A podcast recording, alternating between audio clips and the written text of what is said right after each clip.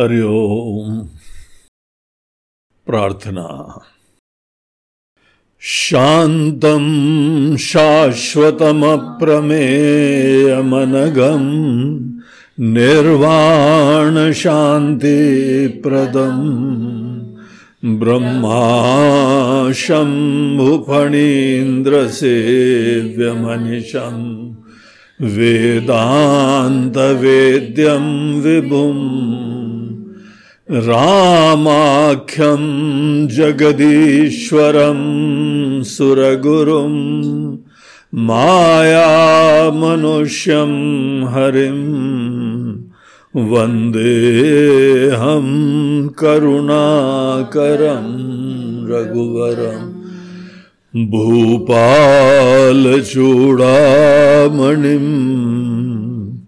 नान्यास्पृहा रघुपते हृदये स्मदीये सत्यं वदामि च भवानखिलान्तरात्मा। भक्तिं प्रयच्छ रघुपुङ्गवनिर्भरां मे कामादिदोषरहितं कुरु मानसं च अतुलितबलधामं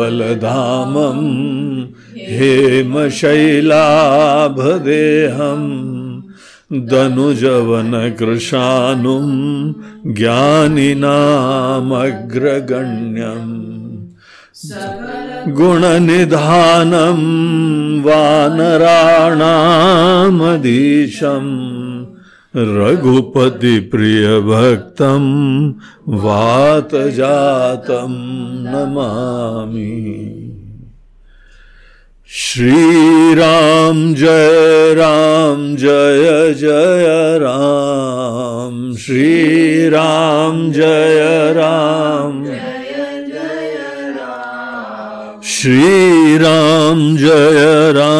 जय जय राम। श्री राम जय राम जय जय राम श्री राम श्री राम जय राम जय जय राम श्री राम जय श्री राम जय राम जय जय राम श्री राम जय राम श्री राम जय राम जय जय राम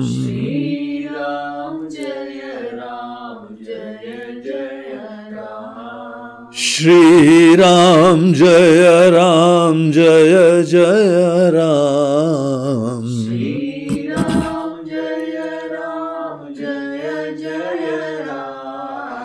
श्री राम जय राम जय जय राम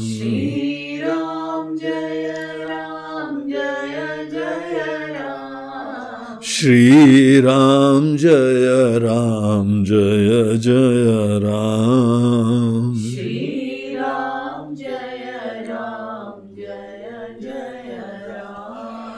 जय जय राम बोलो, सियावर रामचंद्र की जय, पवन सुत हनुमान की जय। बोलो भाई, सब संतन की जय। नमः पार्वती पते। हर हर महादेव। हरिओम कल हम लोग देख रहे थे कि जब रावण सीता जी के पास से जाता है, समस्त राक्षसियों को ये एक ऑर्डर देके जाता है। राजा साहब का सीधे ऑर्डर तुम लोग सीता जी को किसी तरीके से एक महीने में मनवा लो। जैसे हमने साम दाम दंड भेद की नीति अपनाई। जब भी किसी से कोई काम करवाना है, और अगर आपके अंदर संकल्प की स्पष्टता है, आपको ये लगता है कि ये कार्य उचित है, करना ही है। फिर करने के लिए आपको कोई संकोच नहीं होना है। जब तक निर्णय न कर लो, तब तक अनेकों संकोच उचित है। एक बार सोच लिया कि ये कार्य करना है तो सबसे पहले प्यार से समझाओ। उसके उपरांत तर्क से समझाओ। उसके बाद दंड की भाषा का प्रयोग करो। अन्यथा भेद बुद्धि उत्पन्न करो। लेकिन यहाँ पे अनेकों अवरोधों के उपरांत हमारे संकल्प में ढीलापना नहीं आना चाहिए। अरे, कोई मान ही नहीं रहा, चलो ठीक है। ये तो सुनते ही नहीं है सब। ये दुनिया वाले नहीं सुनते हमारे शिष्य लोग नहीं सुनते हमारे घर के लोग नहीं सुनते और हमारी पत्नी तो सुनती नहीं है। बच्चे लोग तो सुनते ही नहीं है। अब यह दो ही तरसते हैं, या वो हमारी सुन ले, या हम उनकी सुन ले। एक सज्जन बोलते हैं कि हमारे घर में हमारा कभी झगड़ा ही नहीं हुआ पत्नी से। अच्छा ऐसा कौन सा तुमको गीता का ज्ञान मिल गया कि जीवन भर किसी के साथ रह रहे हो, झगड़े नहीं हुआ? तो बोलते हैं कि देखो बड़ी बड़ी बातों में वो हमारी बात को हस्तक्षेप करती नहीं है। कोई इंटरफेरेंस नहीं होता है। और बाकी घर की सब, बाकी चीज़ों में हमारा इंटरफेरेंस नहीं रहता है। हम्म? इसीलिए कोई झगड़े का प्रश्न ही नहीं है।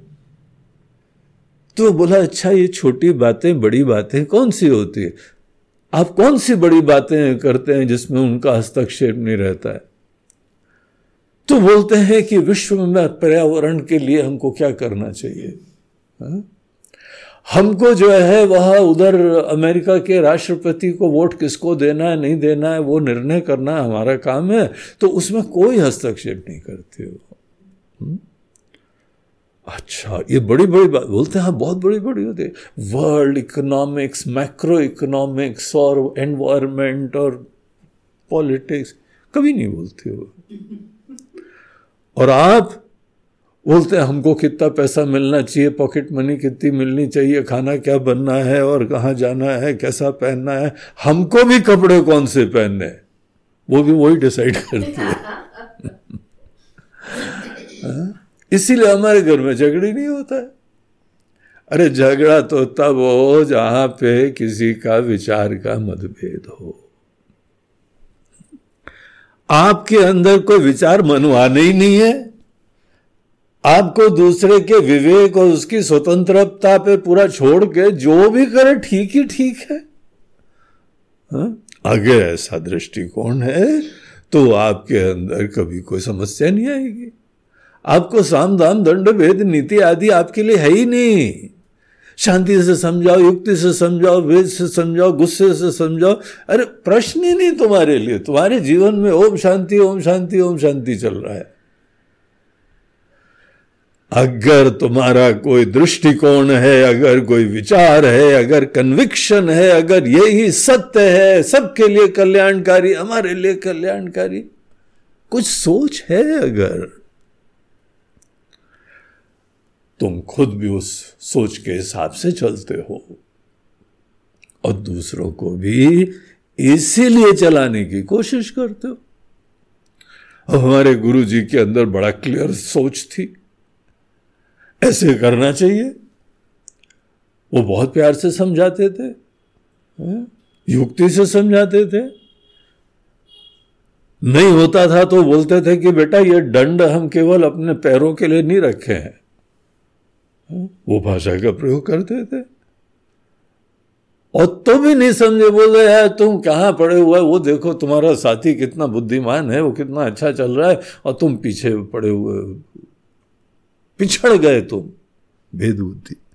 कंपेयर करो किसी से। हा?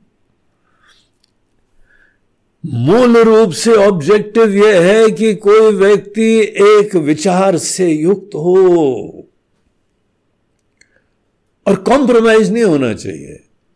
अगर आपका कन्विक्शन ढीला होता है तो आप बोलते चलो छोड़ो, आज का हमारा प्रारब्ध कर्म। भगवत इच्छा। अरे, भगवत इच्छा से जीना है तो गुरु के पास जाके ज्ञान लेने की भी ज़रूरत ही नहीं है। हवा के साथ साथ घटा के संग संग साथी चल। बहते जाओ। नदी की धारा में तुमको क्या करना है? सोच तो है ही नहीं तुम्हारे अंदर। इरादा भी नहीं है। कहीं पर भी हो, हम घर में हो, हमारा कोई ऑर्गेनाइजेशन हो, हमारी दुकान हो, हमारा समाज हो, हमारा कोई सेवा का संस्थान हो, सबसे पहले व्यक्ति के मन के अंदर क्लियर कन्विक्शंस होने चाहिए। नहीं हो अगर तो बहुत ही श्रद्धा से किसी ज्ञानवान की शरण में जाओ। और जैसा वो कहे, वैसा करने का सामर्थ्य रखो। उनकी भावना का आदर करो। उन्हीं के पथ पे चलो तो तुम्हारे अंदर भी वो संवेदनाएँ, वो विवेक, वो दिशा जग जाएगी। यही तरीका है। लेकिन आपने एक बार निश्चय कर लिया कि करना है तो अपने संकल्प की इज़्ज़त करो। जो व्यक्ति अपने संकल्प की इज़्ज़त नहीं करता है, वो कहीं का नहीं रह सकता है। ये मनुष्य का, जीव का पुरुषार्थ है। पुरुषार्थ में, हर पुरुषार्थ के क्रियान्वयन में एक संकल्प लिया जाता है। प्रेरणा होती है, एक डायरेक्शन होता है। और वो बहुत इंस्पायरिंग होना चाहिए। और वो इंस्पायरिंग गोल के लिए हम अपना पूरा जीवन लगाने को तैयार हो। और कोई दूसरे यहाँ पे कॉम्प्रोमाइजेस का प्रश्न ही नहीं है। अगर कहीं पे कुछ एक कन्विक्शन के हिसाब से जीना है तो इसीलिए जो व्यक्ति के मन के अंदर और राजा लोगों के अंदर तो बहुत ही क्लैरिटी होती है, ऐसा हमको करना है। राज्य ऐसा चलाना है, बहुत ही क्लैरिटी होनी चाहिए फर्मनेस होनी चाहिए। दूसरों के विचारों की स्वतंत्रता है और हम उनको साथ में ले चलने की कोशिशें करेंगे। अब जैसे अपने देश के प्रधानमंत्री हैं उनका देश के बारे में एक विजन है। बहुत क्लियर बहुत ही फर्म और दिलो जान से उस चीज़ को संकल्प की सिद्धि के लिए वो क्रियान्वित रहते हैं। दिन रात मेहनत करते हैं। एक क्षण मनोरंजन नहीं, एक क्षण आराम नहीं। एक क्षण छुट्टी नहीं। अब पता लगता है इस व्यक्ति के अंदर जुनून है। यही कुछ करेगा। और कोई हर्जा नहीं है कि तुम तो हमारी बात नहीं मानो, तुम हमारी बात नहीं मानो। तुम्हारी स्वतंत्रता है फ्रीडम है। और हमारी शुभकामनाएँ हैं।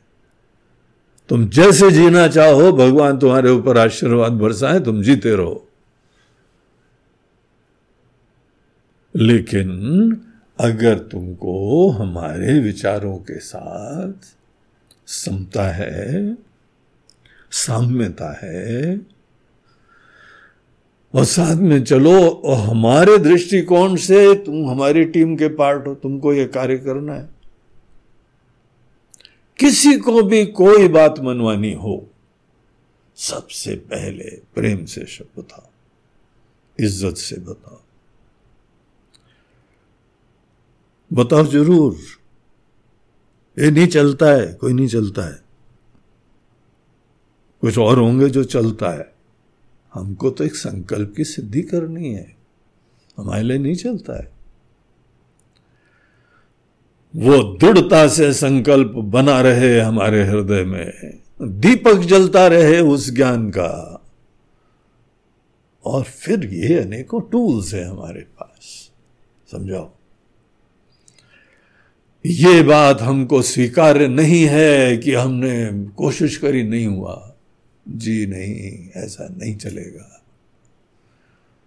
अगर कोई संकल्प है तो कार्य होना चाहिए। ये संकल्प का सामर्थ्य होता है। व्यक्ति के लगन निष्ठा होती है। चले चले, न चले न चले, हम तो जी प्रारब्ध वाले हैं। तो तुम भैया गलत जगह आ गए हो, हमारे पास कैसे बैठे हुए हो? हाँ? हम तो वो लोग हैं जो दृढ़ संकल्प लेते हैं, गुरु के चरणों में बैठ के, शास्त्रों के पास बैठ के एक दृष्टि प्राप्त करते हैं। एंड कम वॉट में कोई साथ में चले, न चले, तुमको तुम्हारे जीवन की स्वतंत्रता है। और हमको हमारे संकल्प के क्रियान्वयन की स्वतंत्रता है। और हम करेंगे। हम प्यार से समझाएँगे, युक्ति से समझाएँगे, गुस्से से समझाएँगे, लेकिन हमारे संकल्प की सिद्धि करेंगे, क्योंकि हमारा संकल्प भगवान की आज्ञा है। हमारा संकल्प हमारे गुरुदेव की आज्ञा है। हम अपने गुरुदेव, अपने भगवान की आज्ञा का क्रियान्वयन करेंगे किसी व्यक्ति के फैंसीज के हिसाब से जिए। इसीलिए हर व्यक्ति को संकल्प की सिद्धि करने के लिए कोई भी नीति अपनानी पड़े तो अपनाना चाहिए। रावण एक बहुत अच्छा एग्जीक्यूटिव था। लंका का सीईओ चीफ एग्जीक्यूटिव ऑफिसर केवल एग्जीक्यूशन नहीं हो तो प्लानिंग कमीशन भी वही होता है राजा तो विजनरी भी होना चाहिए और क्रियान्वयन करने वाला भी होना चाहिए हाँ हम लोग के प्राचीन व्यवस्था में ज्ञान और विजन देना, ये हमारे गुरुदेव करा करते थे हम पूरी श्रद्धा से उनके चरणों में शरणागत होते हैं, वो हमको दिशा देते हैं और हम क्रियान्वयन करते हैं। तो रावण के अंदर ये सब प्रकार की नीति का प्रयोग करके अपना काम करने का पूरी बढ़िया कला थी। और ये सीता जी का प्रसंग आप ध्यान से देखिए तो इसके अंदर साम दाम दंड भेद के नीति का प्रयोग करा गया था। पहले कहता प्यार से समझाए सीता जी को। हम्म। युक्ति से भी समझाया तलवार वलवार निकाल लिया मैं मार डालूँगा ऐसा करूँगा काट डालूँगा सर ये वो। हाँ, डरा के काम कर मान लो बस।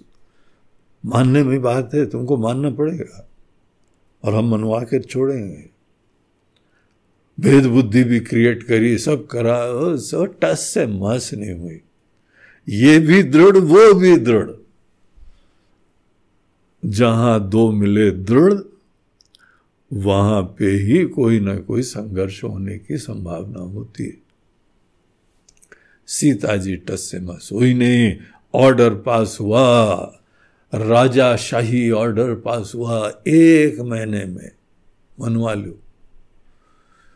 ये तो इनको मारेंगे, तुम लोग को भी मारेंगे हम। छोड़ेंगे नहीं किसको। बताओ यहाँ पे लिस्ट कौन कौन सी राक्षसियों की ड्यूटी लगी हुई है। सबको मारूँगा मैं। अब सब बिचारी समझती हैं कि ये तो है भयंकर आतंकवादी, स्वच्छंद, जो सोच लेता है, करता है। देखो, जो सोच लो, जीवन में कर पाओ, उसी में अच्छे पुरुषार्थ का लक्षण होता है। मंत्र ले लो तो जब कर पाओ, व्रत ले लो तो उसको निभा पाओ यहाँ अपने देश में देखो, रिश्ते जीवन भर निभा पाते हैं लोग। अप्स एंड डाउन आते हैं, लेकिन महानता है यहाँ के लोगों के संकल्प की। आप निभा पाओ।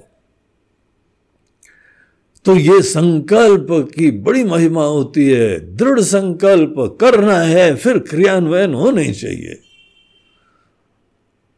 तो ये जब ऑर्डर पास होके गया, उसके उपरांत वहाँ पे हम लोगों ने देखा कि एक सब राक्षसी लोग चालू हो गई।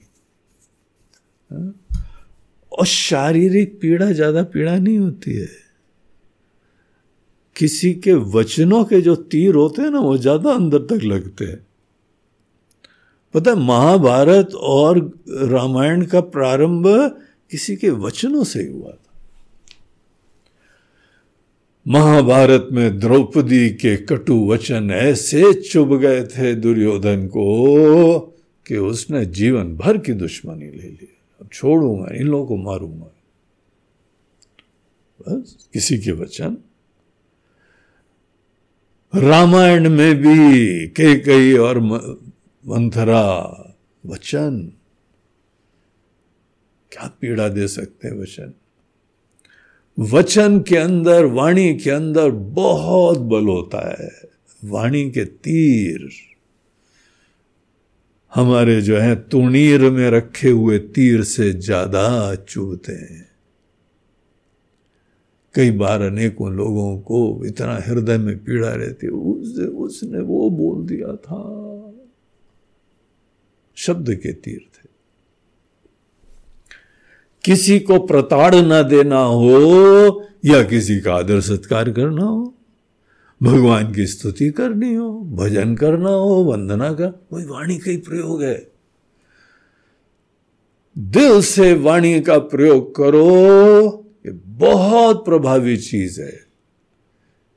इसीलिए वाणी की साधना एक बहुत बड़ी तपस्या होती है। गीता के सत्रहवें अध्याय में भगवान ने तीन प्रकार की तपस्या बताई हम लोग को। शारीरिक तप, वांगमय तप और मानसी तप। शरीर का तप हो, तुम स्वस्थ रहो, अच्छी तरह से, उत्साह से सेवा कर सको।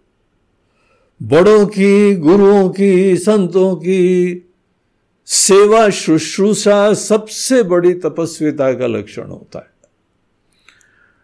वाणी की तपस्या होती है, हम शास्त्रोक्त सिद्धांतों में ही रमे, उन कन्विक्शन के हिसाब से बोले। जो बोले, सच बोले, हितकारी बोले, कम से कम शब्दों में बोले। बहुत बड़ी तपस्या है। और कोई भी तपस्या बगैर पुरुषार्थ के सिद्ध नहीं होती है। मेहनत करना पड़ता है। एक संकल्प लेना पड़ता है, भगवान, हमको अपनी वाणी ऐसी बनानी है। कृपा करिए हमारे ऊपर। हम मेहनत करेंगे। तो ऐसी वाणी जो है, वह आदमी को कोशिश करो। सबसे बड़ा टूल है ये। दुनिया को बदल देते हैं।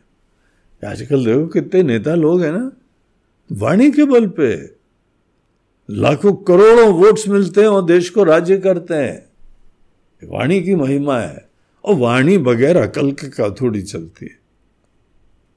विजन होना चाहिए, भावना होनी चाहिए हृदय में, तब वाणी उसकी अभिव्यक्ति करा करती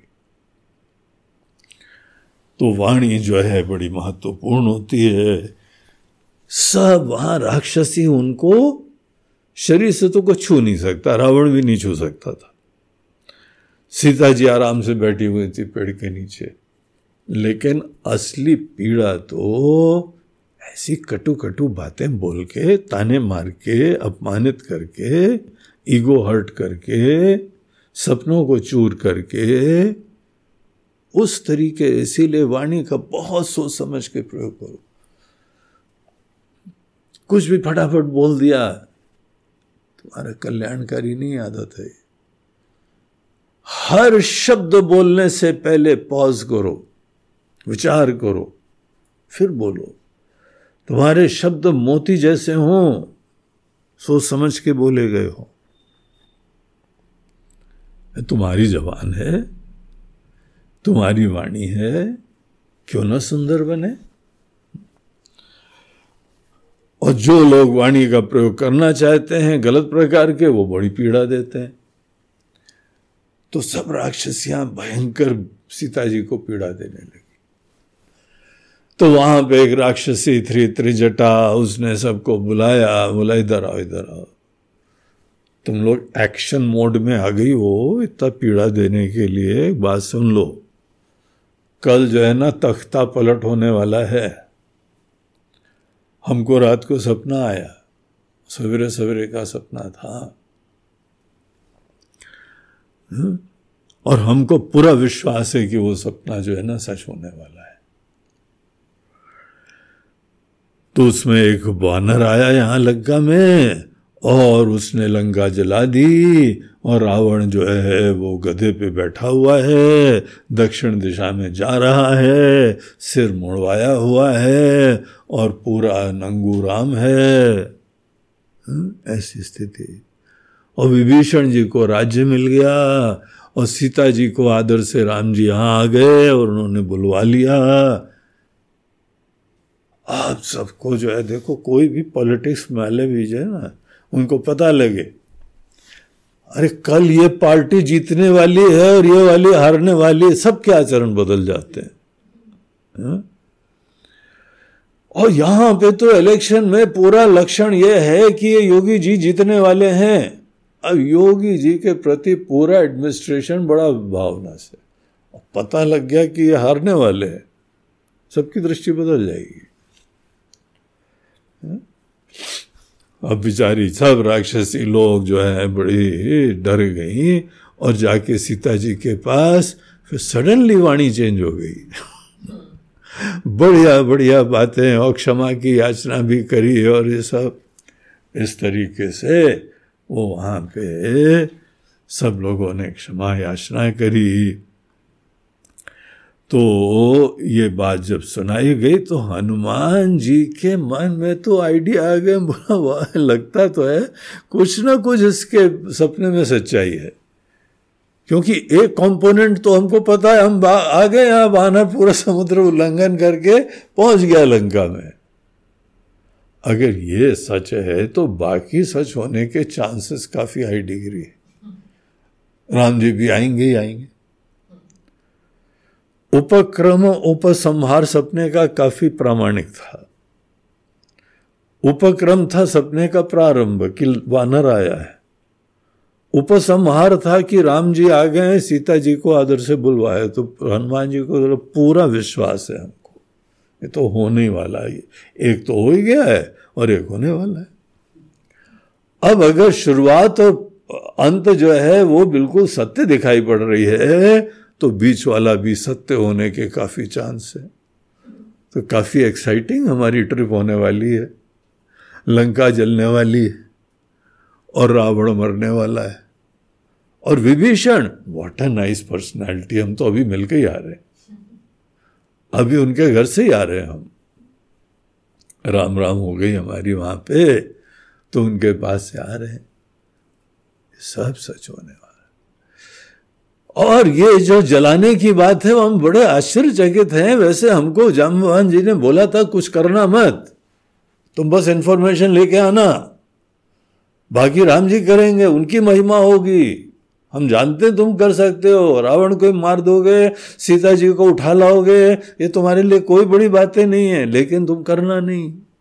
स्पेसिफिक एडवाइस दी गई थी। इसलिए हनुमान जी सोच रहे थे कि क्या, कैसे जलाएँगे भाई? क्या दुर्घटना हो जाएगी? बगैर चाहे हो जाएगा? पता नहीं क्या होने वाला है। हा? कौन से ग्रह नक्षत्र आएँगे? वो जो भी आएगा होने वाला हमको लग रहा है कुछ ना कुछ। तो वहाँ पे जो है सीता जी बैठ के विचार कर रही थी। ग्यारहवें दोहे तक हम लोगों ने पढ़ा था। अब जरा आगे हम लोग पढ़ें। त्रिजटासन बोली कर जोरी माँ तो विपति संगिनी तय मोरी तजाऊ देह करु बेगी उपाई दुसह बिरहु अब नहीं सही जाई। आनी काठ रचुचिता बनाई मातु अनल पुनि दे लगाई। सत्य करही मम प्रीति सयानी सुनय को भव सुनय को श्रवण सूल समबानी, सुनत बचन पद गही समुझायसी। प्रभु प्रताप बल सुजसु सुनाय निसिन अनल मिल सुनु सुकुमारी, अस कही सो निज भवन सिधारी। कह सीता विधि बा प्रतिकूला मिलही न पावक, मिटही न सूला। देखियत देखियत प्रगट गगन अंगारा, अवनि न आवत एक उतारा पावक मैं शशि स्रवत न आगी, मानहु मोहि जानि हत भागी। सुनहि विनय मम बिटप अशोका, सत्य नाम करु हर मम शोका। नूतन किस लय अनल समाना, देहि अगनि जनि करहि निदाना। देखि परम बिरहा कुल सीता सोचन कपि कलप समबीता। कपि करि हृदय विचार दीन मुद्रिका डारी तब। ट्यून गड़बड़ हो गई कपि कर हृदय विचार दीनी मुद्रिका डारी तब। जनु अशोक अंगार दीन हर्षि उठ कर गए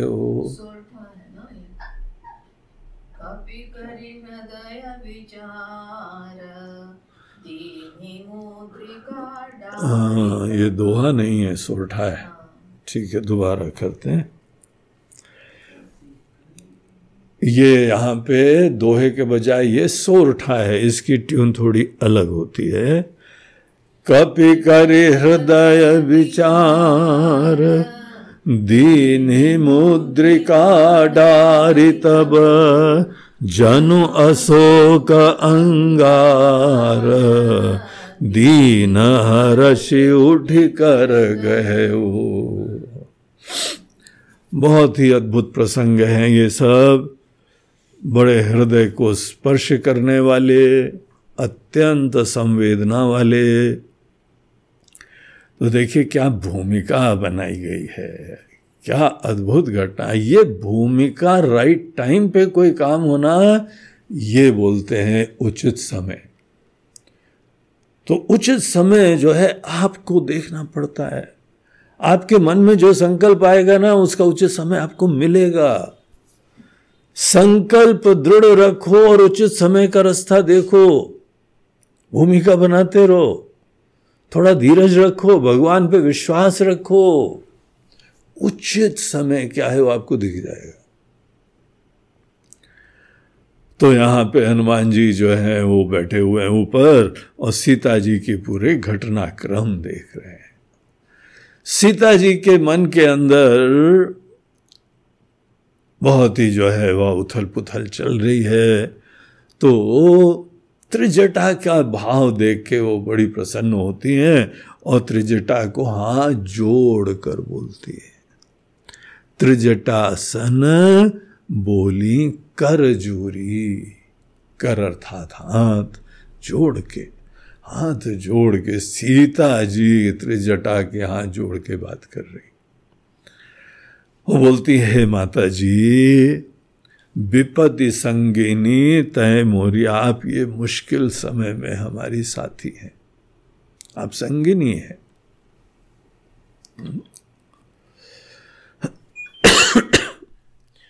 आप जो है हमारे ऊपर एक कृपा करिए।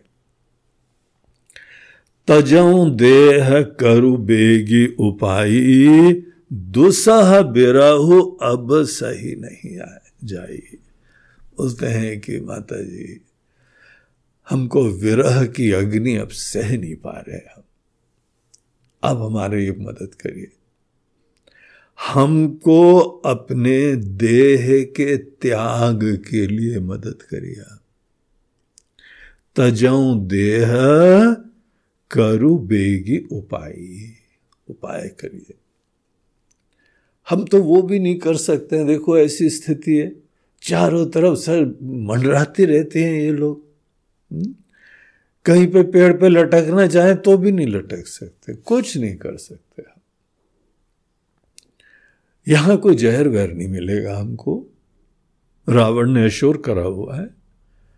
हम खुद अपनी तरफ़ से कोई देह के त्याग का कोई उपाय नहीं कर सकते हैं। आपसे निवेदन करते हैं, हाथ जोड़ के।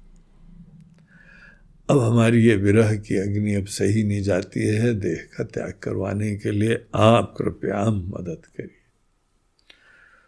तो त्रिजटा ने बड़े ध्यान से सुना, क्या मदद करने के लिए निवेदन कर रही हैं? बोलती हैं, आनी काठ रचुचिता बनाई। हम लोग एक उपवन में है, जंगल के अंदर है। आप कृपा करके थोड़ी सी लकड़ियाँ जो है ना इकट्ठा करवा दो। हाँ? और माँ तो अनल पुनि दे ही लगाई। ये लकड़ी जमा करके उसमें आप आगे लगवा दो। बस इतनी कृपा करो। सत्य कर ही मम प्रीति सयानी। हे सयानी, हे बुद्धिमान, आपकी बुद्धि, आपकी भावना देख के हम बहुत ही प्रभावित हैं, इसीलिए आपसे निवेदन कर सकते हैं।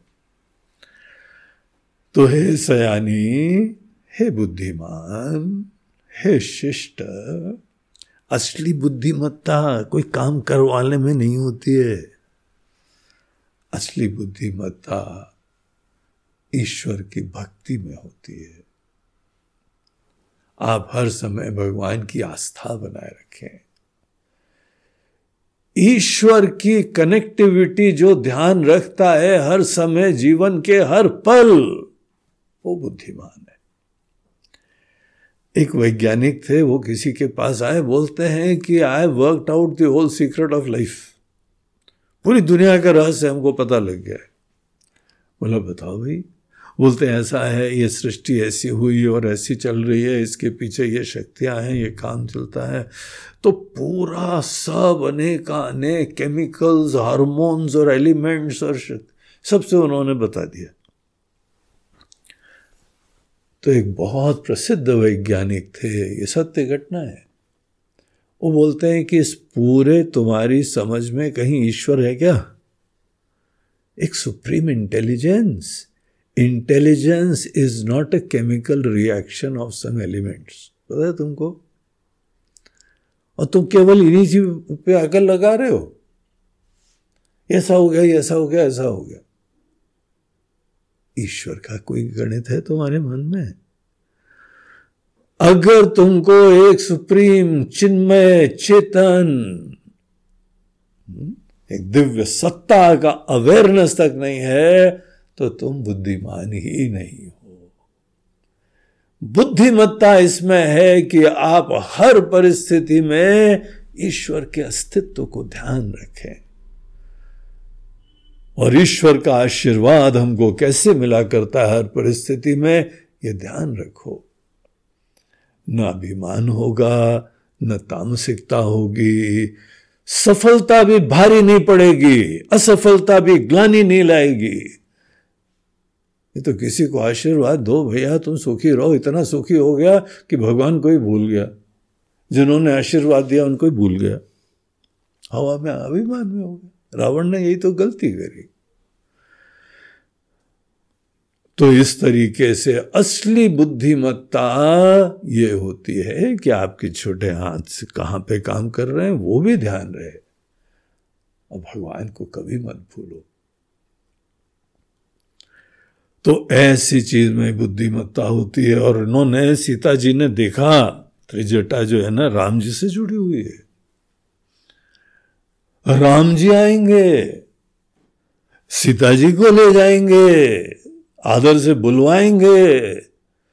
सीता जी का इसलिए मन में बहुत प्रसन्नता हुई, बड़ा विश्वास हुआ, इसीलिए उसको बोला, हे सयानी हे बुद्धिमान, हम उसी को ही बुद्धिमान देखते किसी ने दुनिया भर तिगड़म कर लिया, हमने तो लाखों जमा कर लिए, करोड़ों जमा कर लिए। महाराज जी, जीवन में सब भगवान का सब बहुत ही मेहनत कर ली मतलब कर ली, वो भगवान का क्या रोल है तुम्हारे जीवन में?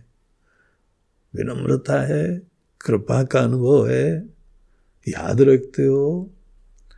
नहीं तो तुम सयाने नहीं हो। सयाने या सयानी। होने के लिए ईश्वर की कनेक्टिविटी चाहिए।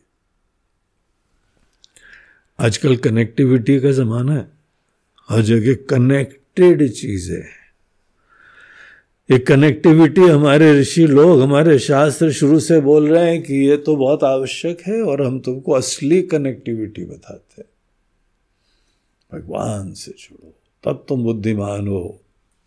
अन्यथा बुद्धूमान हो। हाँ?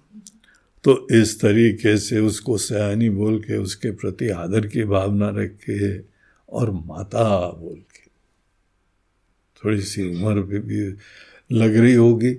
हम्म? तो बोलते हैं कि माता जी आपसे एक निवेदन है।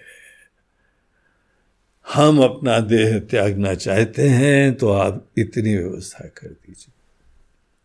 बहुत कृपा होगी आपकी आप हमको सुख देंगे हाँ?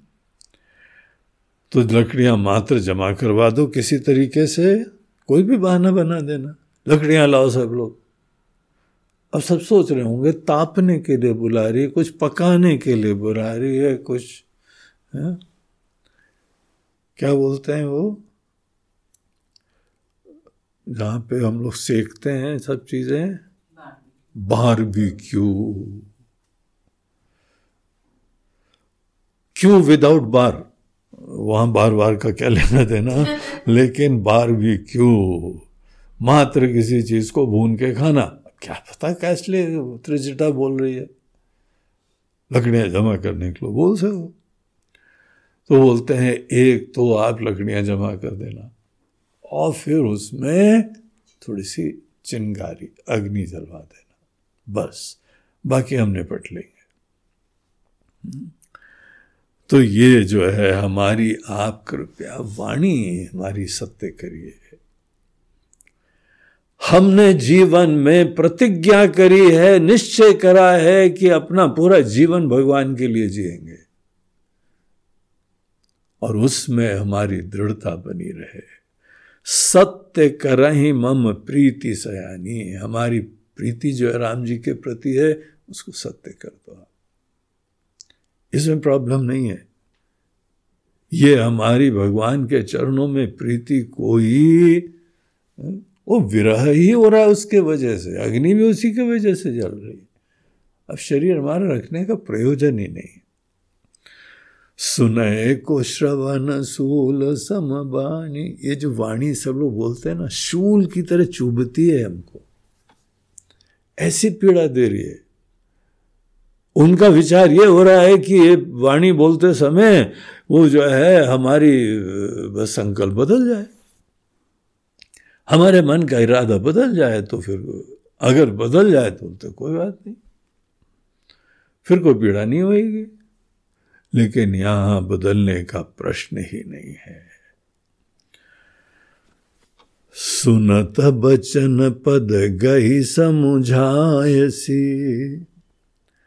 त्रिजटा की प्रतिक्रिया देखिए। त्रिजटा जाती है सीता जी के प्रति, उनके चरण पकड़ती है।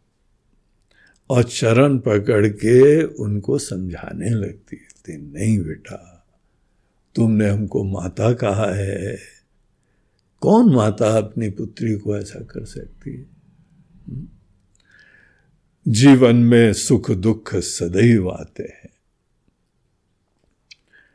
लेकिन बहुत पीड़ा आ जाती है केवल ईश्वर के प्रति श्रद्धा न रखने वाले लोग आत्महत्या करते हैं। आत्महत्या करने वाले कमज़ोर होते हैं, ईश्वर के प्रति विश्वास भी नहीं रखते हैं। अपने संकल्प के क्रियान्वयन में ईश्वर का योगदान होगा, इसका पता ही नहीं रहता है। संकल्प हम लोग करते हैं, उसकी सिद्धि भगवान करने के लिए हमको राइट टाइम क्रिएट कर देते हैं। उसके लिए धीरज रखना पड़ेगा। जीवन के रथ के शौरज और धीरज दो पहिए होते हैं। उत्साह होना चाहिए संकल्प करने के लिए। और संकल्प की पूर्ति भगवान एकदम योजना बनाते, परिस्थिति अनुकूल करते। और अगर तुमने नहीं छोड़ा संकल्प तो वो अनुकूल परिस्थिति बना देते। विश्वास रखो। अच्छा देखिए, आप आज जो भी हैं, हम जो भी हैं, ये कोई एक्सीडेंट है क्या? हम इस प्रकार से? यही तो सोचा था। हमारे दिल में हर व्यक्ति के अंदर यही सपना था, इसीलिए यही सिद्ध हुआ है। आपने चाह रखी है धीमे धीमे भगवान ने आपके जीवन में वो सब परिस्थितियाँ उत्पन्न कर दी। और आपके संकल्प की सिद्धि हो गई। आप बोलते आज बड़े सुखी होके बैठे हुए सुख किसमें होता है? हमारी आकांक्षाओं की पूर्ति को सुख बोलते हैं। सुख कोई परिस्थिति विशेष का निर्माण नहीं है। वो व्यक्ति सापेक्ष है। हमारी इच्छा थी, इसलिए सुख होता है। अगर कोई चीज़ बहुत सुख देती है ना, तुम जानो या न जानो, तुम्हारे अंदर ऐसी चीज़ की इच्छाएँ हैं। तभी तो सुख मिलता है। तो जैसा भी आज हमने जीवन सिद्ध करा हुआ है, उन सब चीज़ों की हम लोगों में चाह थी, तभी वो सुख देता है। तो इस तरीके से ईश्वर के प्रति हर व्यक्ति को विश्वास होना चाहिए।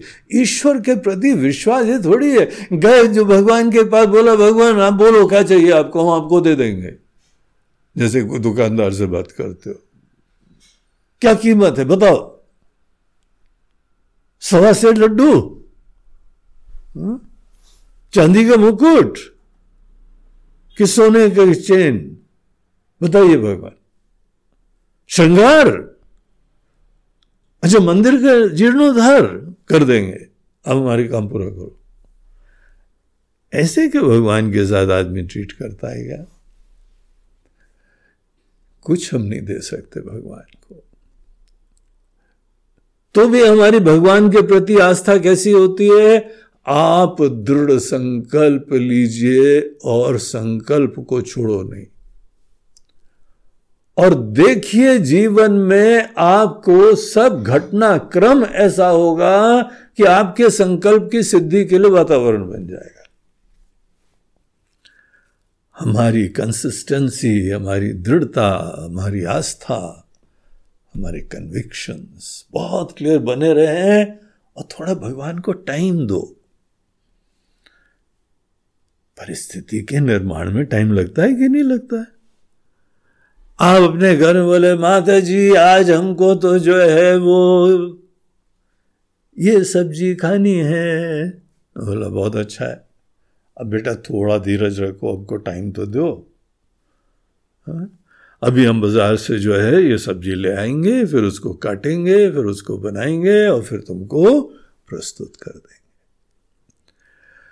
संकल्प दृढ़ हो, संकल्प के बाद भगवान को टाइम दो, भगवान ज़रूर हमको हमारे संकल्प के अनुरूप परिस्थिति देते हैं।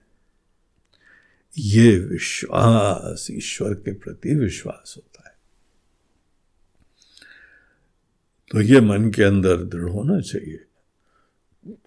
तो सीता जी जो है वो उनको बता रही है और इन्होंने भी समझा गही समझायसी, चरण पे उनके जाके पड़ी और उनको समझाने लगी। कि हे बेटा, वो तुमने हमको माँ कहा तो हम तुमको बेटी कहते हैं। तो हे बेटी, तुमको जो है ऐसा विचार नहीं करना चाहिए। प्रभु प्रताप बल सुजस सुनायसी भगवान की महिमा उन्होंने, त्रिजटा ने उनको सुनाई। क्या वहाँ पे जो है जंगल में, लंका में भी ऐसी देवी मिल गई? ऐसी सात्विक विचार वाली मिल गई? भगवान का प्रताप बता रही, बोलते हैं, आप, भगवान की महिमा आपसे अच्छा कौन जानता है? थोड़ा धीरज रखो। अब प्रॉब्लम हो रहा है कि धीरज रखा नहीं जा रहा है। बहुत हो गया धीरज, इतने दिन धीरज ही रखे हुए हैं। ये मिस्टर धीरज ही घूम रहे हैं यहाँ पे, और कोई आ ही नहीं रहा है। धीरज, बोलते नहीं, प्रभु प्रताप, बल, उनका क्या बल है? रावण कुछ नहीं लगता है। देखो, आपके पास जो है, वो क्या अनुभूतियाँ हैं जीवन के?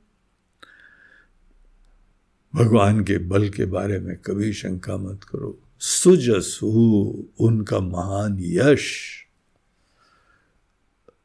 त्रिजटा सुनारी सीता जी और बोलते हैं कि देखो जहाँ तक ये अग्नि वग्नि की बात है ना। अभी ब्रह्म मुहूर्त का टाइम सवेरे सवेरे अभी तारे भी निकले हुए हैं। इस समय लंका में कहीं अग्नि जलती है, इस समय कोई चूल्हा जलता है कहीं पे? वो तो शाम होने के समय चूल्हा उला जलता है, अब तो सब पड़े सो रहे होंगे। रात को हमारी लंका में अग्नि जलती नहीं, अंगारे मिलते ही नहीं है।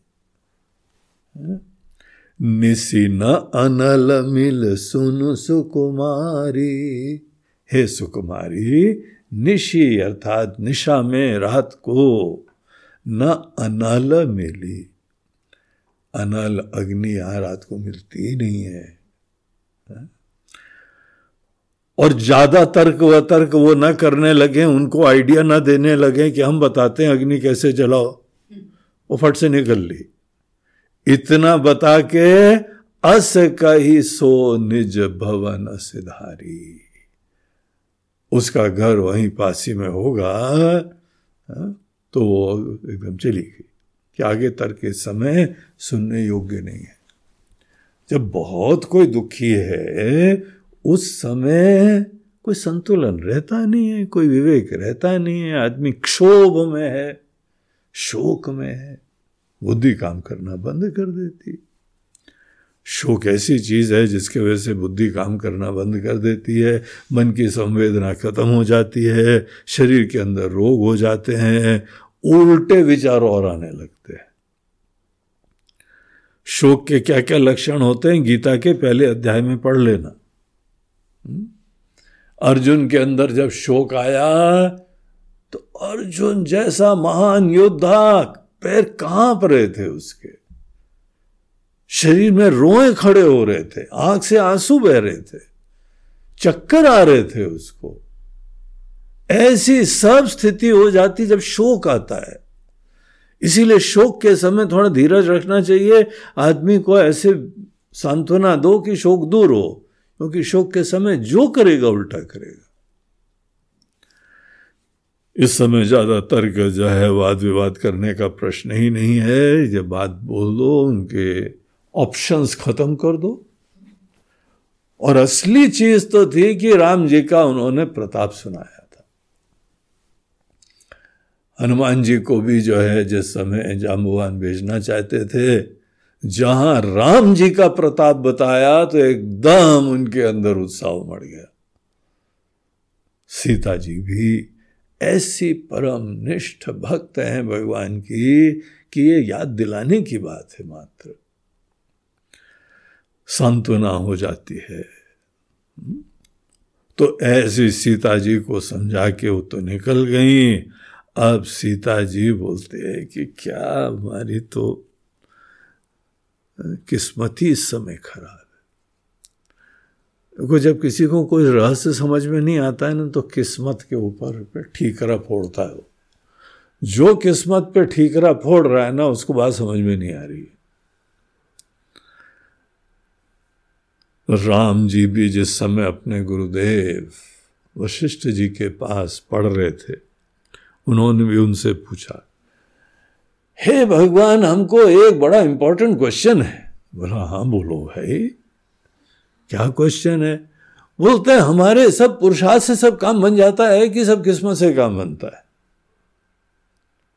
तो मुस्कुराए, उन्होंने उनको बताया, बोला कि, सुनो राम, ये क्लास एक ही बार निपट जाए तो अच्छा है। हम खूब डिटेल में तुमको बता देंगे। पूरा एक अध्याय चैप्टर है योग वशिष्ठ में, इसी विषय पे। पुरुषार्थ या प्रारब्ध। किस्मत सबकी लिखी हुई है कि हमारे पास भी कोई स्वतंत्रता है किस्मत किस्मत चेंज करने की। राम जी के गुरुदेव, राम जी को बताते हैं। बोलते जिसको तुम आज किस्मत कहते हो, ये भूतकाल में तुम्हारे ही पुरुषार्थ का फल है। अब सवेरे हम उठे और हमको थी एसिडिटी बदहजमी। अब बदहजमी हमारी हो गई तो हम क्या कहें? केतु देवता, शनि देवता। पता नहीं आजकल शनि बड़े प्रतिकूल चल रहे हैं, सवेरे उठते हैं तो एसिडिटी होती है। बेचारे शनि देवता का बस चले ना तो तुम्हारे ऊपर बढ़िया वो ट्रीटमेंट दे तुमको। शनि देवता क्या करते हैं? रात को किसने खाया? क्या खाया था रात को? क्यों पकोड़े तो खाए थे। अच्छा। और पकोड़े वो तो स्टार्टर में था ना। बाद में क्या खाया स्टार्टर के बाद? बोलते वो आलू के पराठे खाए थे। अच्छा। उसके बाद उन्होंने पूरा मेनू बता दिया।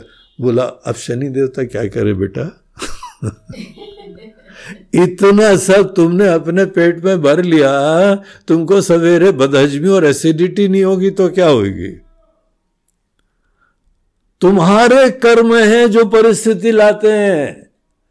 जिसको किस्मत बोलते हैं, वो भूतकाल के कर्म जिसको आज हम चेंज नहीं कर सकते हैं। लेकिन हमारे कर्म थे वो। कोई देवता लोग के ऊपर जो है इल्ज़ाम मत लगाओ। और पाप मत लो अपने ऊपर। जो ऐसे भगवान के परम भक्त होते हैं देवता लोग। भगवान की टीम के पार्ट होते हैं देवता लोग। और वस्तुतः देवता अपनी तरफ़ से कुछ नया नहीं करते हैं। जो भगवान की आज्ञा होती है वही करते हैं।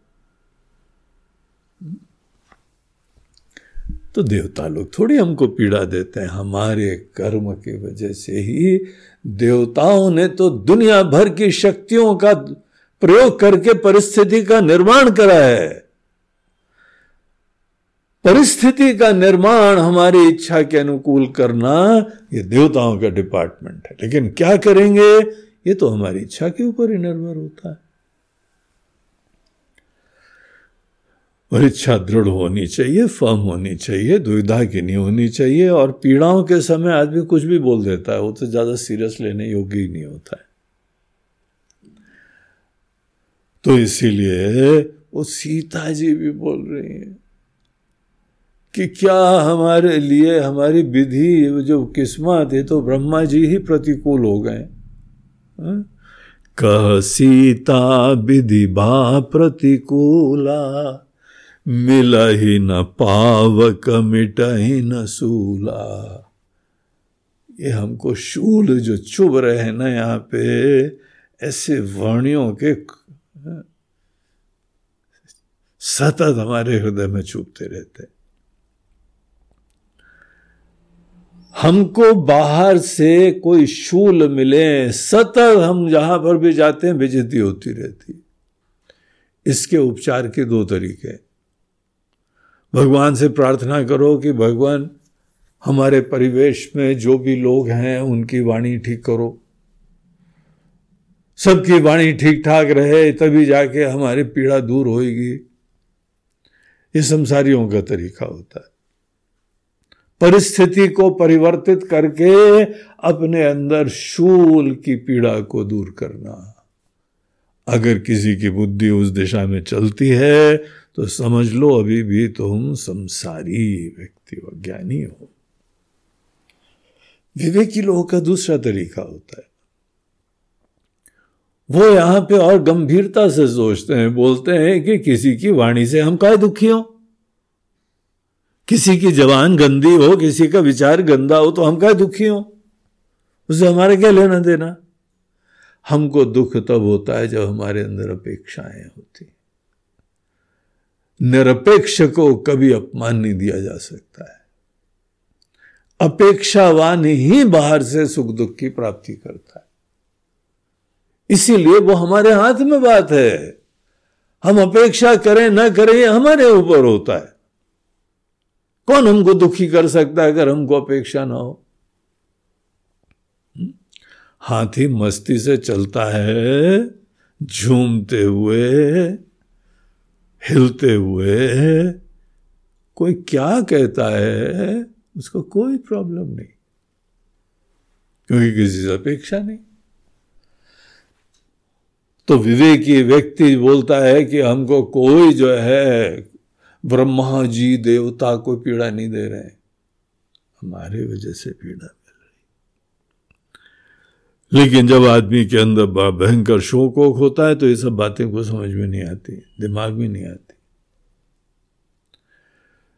उस समय आदमी सोचता, किस्मत खराब है हमारी। आते मन में विचार कभी कभी उस समय सोचो, ब्रह्मा जी, भगवान, ईश्वर, इनके ऊपर तो कभी उंगली मत उठाना, बहुत पाप पड़ेगा तुमको। जो भगवान का स्वभाव ही इतना कोमल है? करुणा करम रघुवरम, करुणा निधान है भगवान। सृष्टि केवल उनके स्नेह और प्रेम से बनी हुई है। व्यवस्था भी सबके अनुकूल ही बनाने की सोचते हैं। और ऐसे भगवान पे थोड़े क्षुब्ध हो गए, थोड़ा अहम में चोट लग गई तो कुछ भी बोल दे। ऐसा सोचना भी गलत बात होती ईश्वर के ऊपर तो लांछनाएँ कभी भी किसी प्रतिकूल परिस्थिति के लिए लगानी ही नहीं चाहिए। लोगों पे लगाओ बोलते नहीं।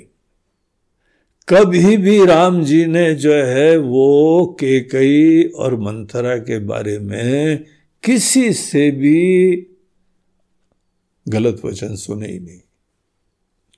कई बार लक्ष्मण जी भी राम जी को बताने लगते हैं, ये अगर के ना नहीं करा होता और अगर ऐसे मंत्रा ने नहीं बोला होता, लक्ष्मण। ऐसा नहीं। ये तुम्हारी सोच गलत है। तुम अज्ञानी हो, तुम ना समझ हो। कभी कोई पोस्टमैन को दुखी करता है, दोषी ठहराता है क्या?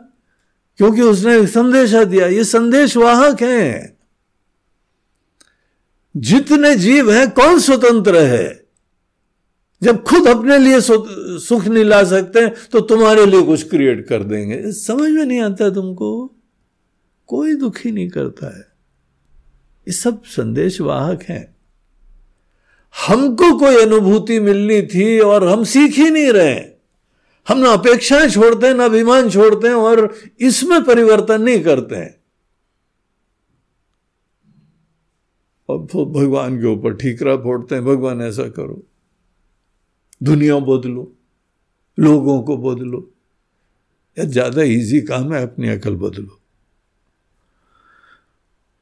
श्वेताश्वर उपनिषद में आता है कि अगर पूरी दुनिया में कांटे हैं या तो तुम पूरे दुनिया में कारपेट बिछा दो, या खुद चप्पल पहन लो। तुमने चप्पल पहन ली तो तुम्हारे लिए कांटे खत्म। पूरी दुनिया को बदलना चाहते हैं।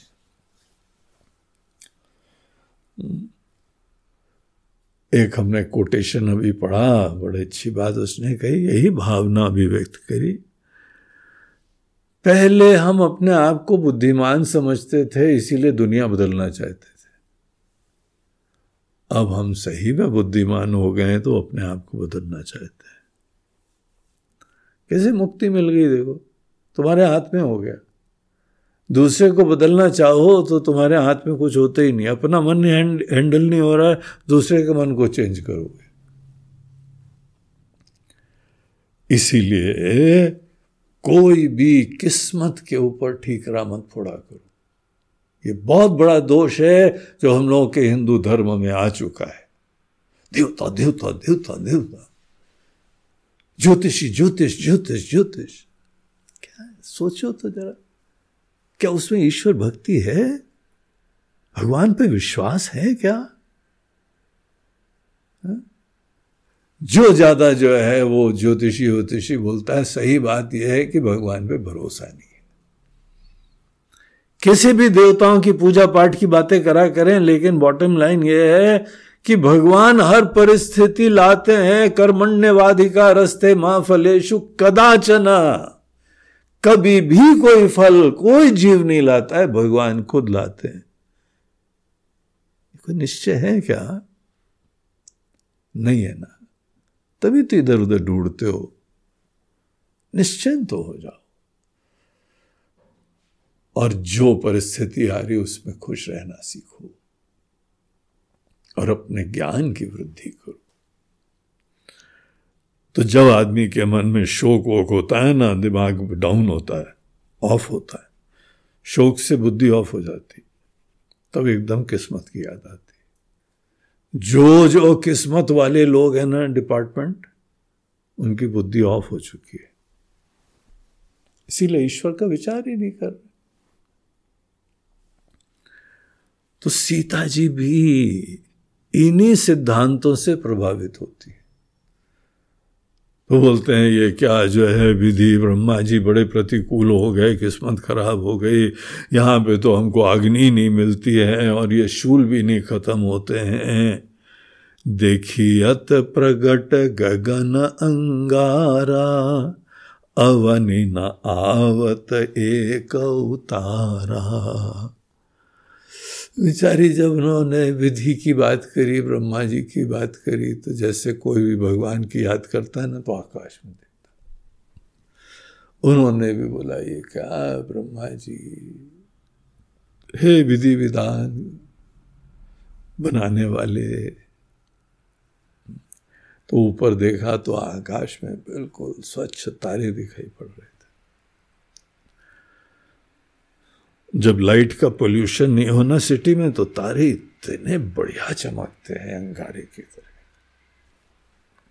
पहाड़ों में चले जाओ, ये जो प्लैनेट्स और तारे देखने वाले लोग होते हैं ना एस्ट्रोनॉमी के, लोग शहर के 40-50 किलोमीटर दूर जाते हैं जंगल में, फिर तारे देखते हैं जाके। बोलते हैं, जो सिटी लाइट्स होती है ना ये लाइट पोल्यूशन क्रिएट करती है तारे नहीं देख सकते।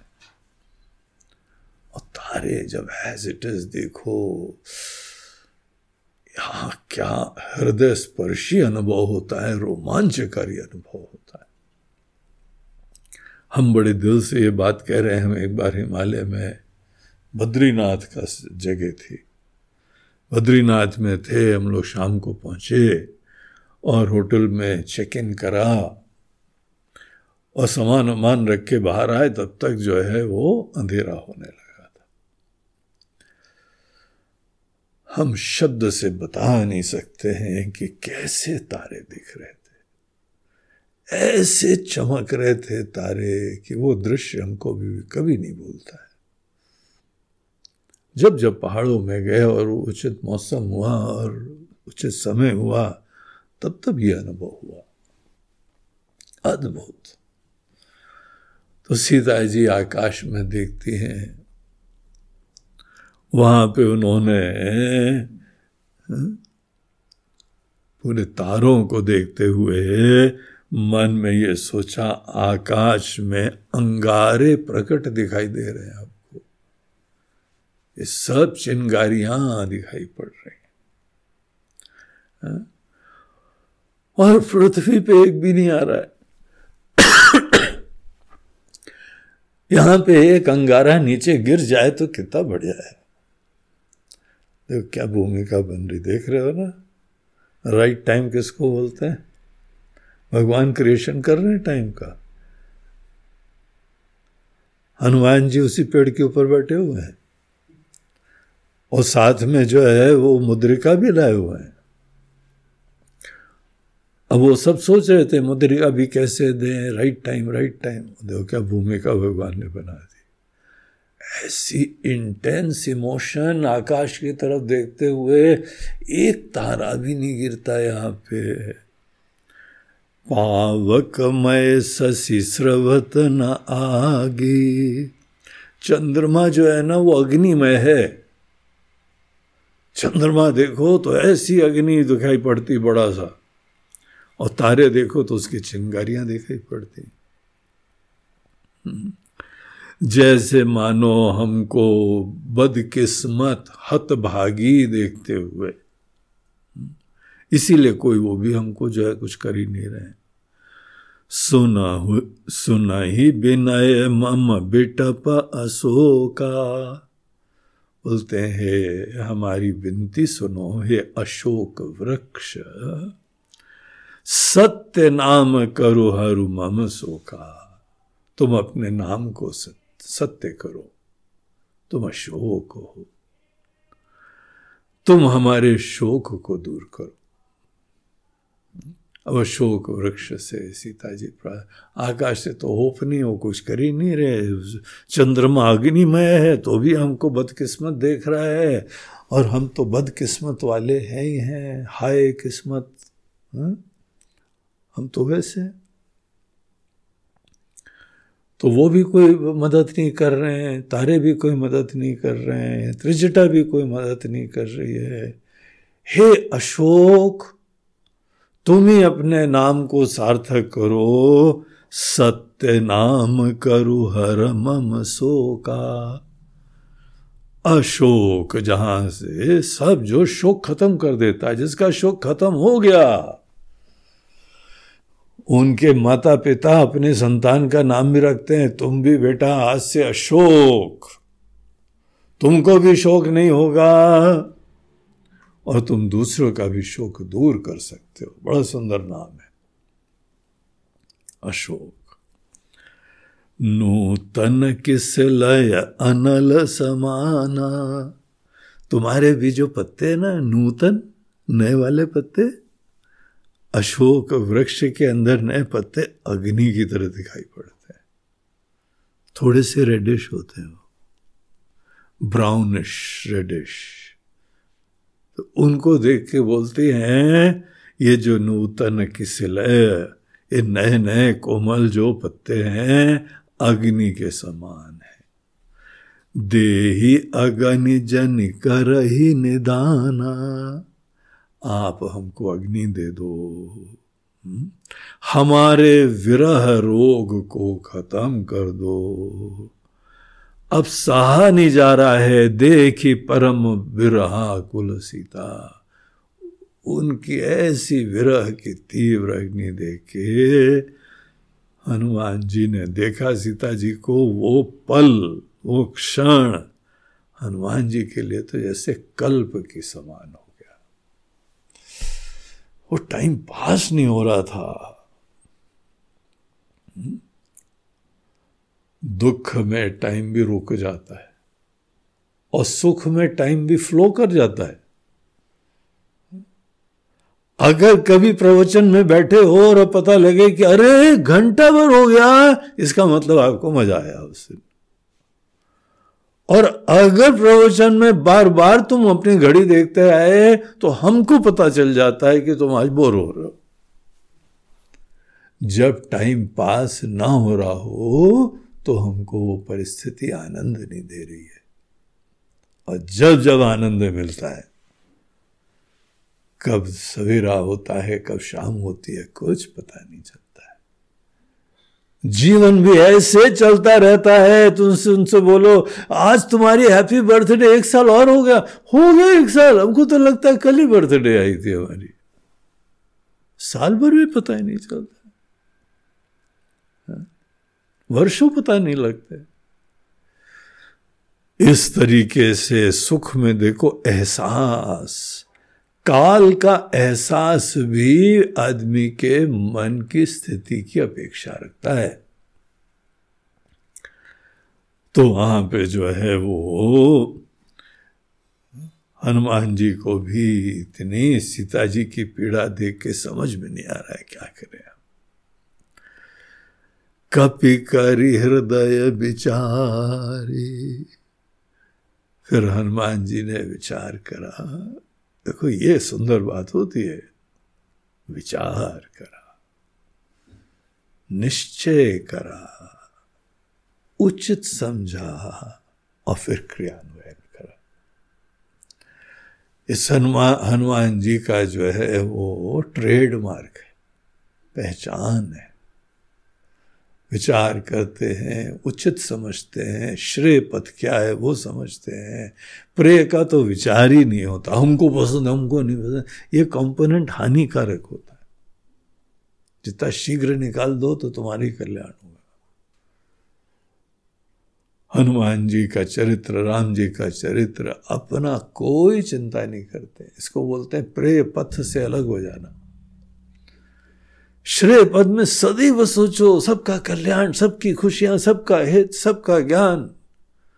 अपने बारे में मत गणित लाओ। सदैव श्रेय पथ अनुगामी होने से आदमी का पूरा कल्याण होता है। जहाँ रावण की तरह अपना मैं मैं मैं मैं आ गया तो बकरी बन जाओगे। ब्रह्म तो खत्म करो, बकरी बनोगे। ऐसी दुर्दशा हो जाएगी। तो अच्छी तरह विचार पूर्वक हनुमान जी काम करते हैं। और विचार करके बोला this is the right time right time की डेफिनेशन हम बार बार संकेत कर रहे हैं, क्या होता है? आपको दिखाई पड़ जाएगा कि ये समय जो है आपके संकल्प की सिद्धि का उचित समय। बोलना कब है, करना कब है, सब चीज़ों का राइट टाइम हो जाता और ऐसे समय हनुमान जी ने, क्या बढ़िया समय दीन मुद्रिका डारी तब। अशोक वृक्ष से प्रार्थना हो रही है तो मानो अशोक वृक्ष ने अपना नाम सार्थक कर दिया। और ऐसी चमकती हुई अंगारे की तरीके से कोई चीज़ आई और सीता जी की गोद में गिर गई। सीता जी के इमोशंस के बारे में सोचने वाली बात है। देखिए, भक्ति शास्त्र संवेदना प्रधान होते हैं। फीलिंग होनी चाहिए, आनी चाहिए। दूसरे की फीलिंग देख पाओ, सीता जी के मन की स्थिति कल्पना करो। सीता जी की गोद में एक अग्नि का अंगारा गिरा के जनु अशोक अंगार, दीन हर्ष उठी कर गए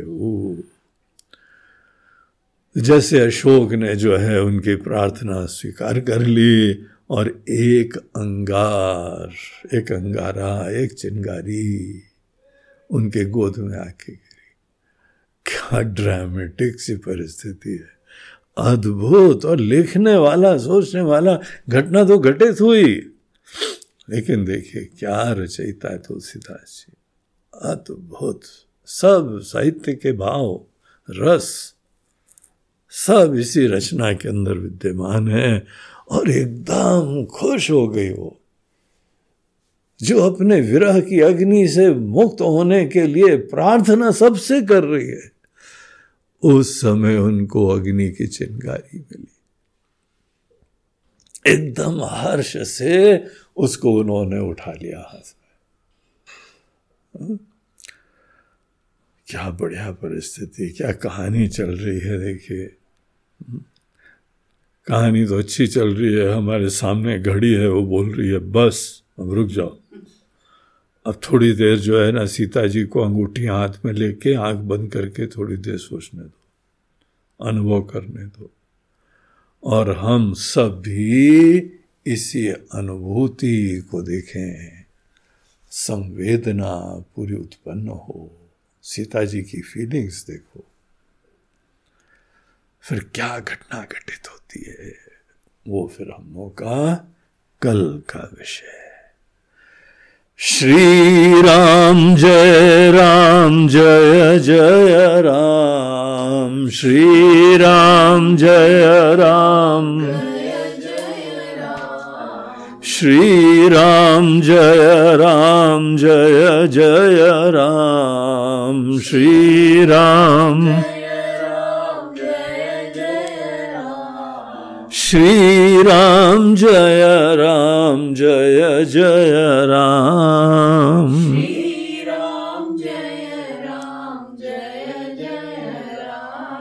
श्री राम जय राम जय जय राम श्री राम जय राम जय जय राम श्री राम जय राम। श्री राम जय राम जय जय राम। जय जय राम जय जय बोलो सियावर रामचंद्र की जय।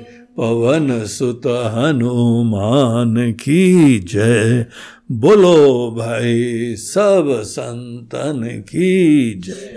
नमः पार्वती पते हर हर महा नर्मदे हार बोलो गंगा मैया की जय। हरिओम आज का हम लोगों का ये प्रवचन दो लोगों के द्वारा प्रायोजित है। एक है बॉम्बे की बड़ी परम भक्त, श्रद्धालु, जिज्ञासु, वर्षों से जो है सत्संग में जुड़ी हुई और अनेकों बार आश्रम में भी यहाँ पे पधारी हुई। वसंती परब। तो वासंती वासंती जी का जो है वो आज जन्मदिन है। वासंती जी के दो भाई लोग हैं, वो भी वैसे ही परम भक्त थे।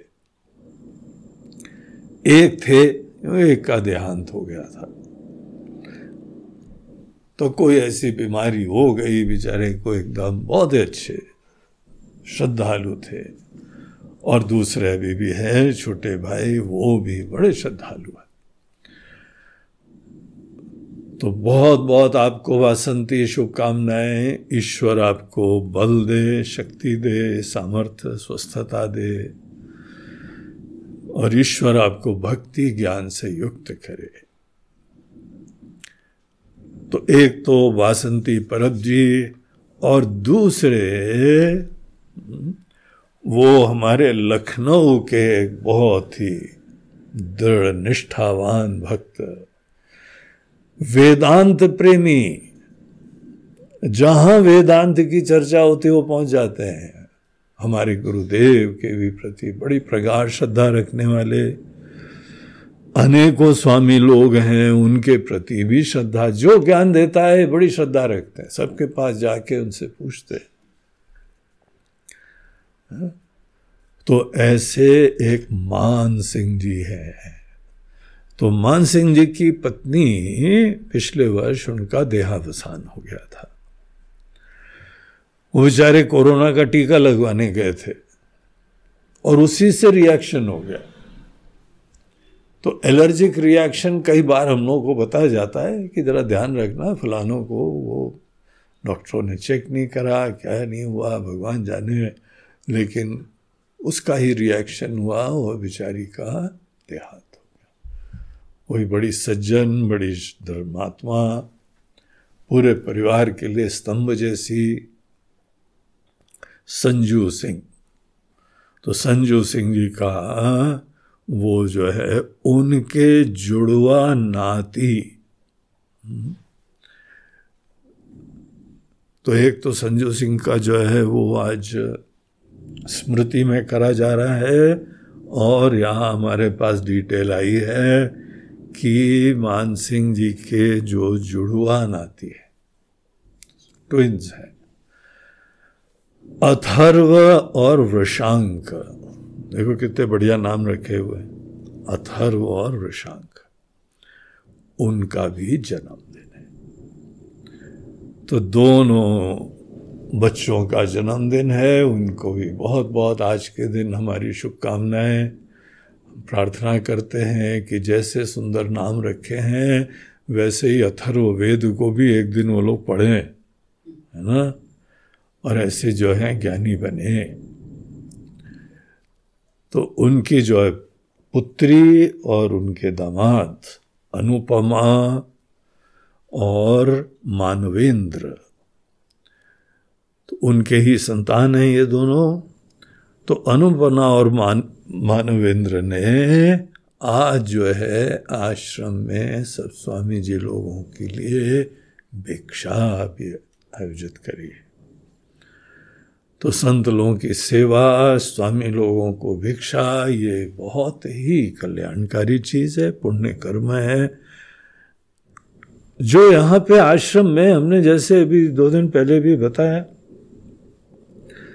स्वामी जी लोगों के लिए भोजन का लोग व्यवस्था करते हैं।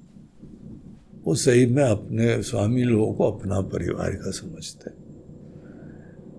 नहीं तो कोई घर में सेलिब्रेशन होते हैं, खा पी के जो है डकार मार के खत्म कर देते हैं। हम ही बोलते रहते हैं, आप हमारा परिवार, आप हमारा परिवार। कोई समझता ही नहीं हम भी उनके परिवार। गिने चुने लोग समझते हैं। उनके वहाँ बर्थडे हुई एनिवर्सरी हुई पार्टी हुई तो एक्सटेंडेड फैमिली हमारे गुरु जी हमारे स्वामी जी हमको ज्ञान देते हैं, हमको प्रेरणा देते हैं, बल देते हैं। कम से कम उनके लिए आज की भिक्षा तो हमारी तरफ़ से आनी चाहिए। तब पता लगता है कि श्रद्धा, नहीं नहीं, बहुत श्रद्धा है बहुत श्रद्धा। है श्रद्धा है तो कभी तो भेजो यार। खुद ही खा पी के बराबर कर देते हो। हा? तो मानवेंद्र अनुपमा, आपको बहुत बहुत आशीर्वाद आपने हम लोगों को याद करा और यहाँ सब स्वामी जी लोगों को अपना समझ के यहाँ पे भिक्षा की व्यवस्था करी। आगे भी सतत इसी भावना से आप सतत सेवा करते रहे। धर्म का कार्य उसी को बोलते हैं, पुण्य कर्म है। और ये अपने आप में आशीर्वाद लाता है। तो हमारी तरफ़ से भी बहुत बहुत शुभकामनाएँ। हरिओम।